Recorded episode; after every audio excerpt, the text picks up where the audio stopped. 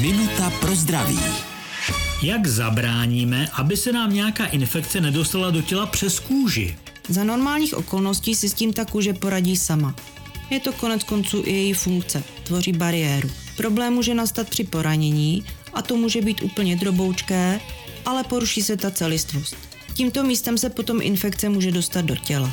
A ochrana je logická. Jakékoliv poranění je potřeba vyčistit a řádně vydenzifikovat. Myslím, že se nám mnohým stalo, že jsme nějakému škrábanci nebo odřenině nevěnovali pozornost a potom jsme to měli zarudlé, začalo to hnisa.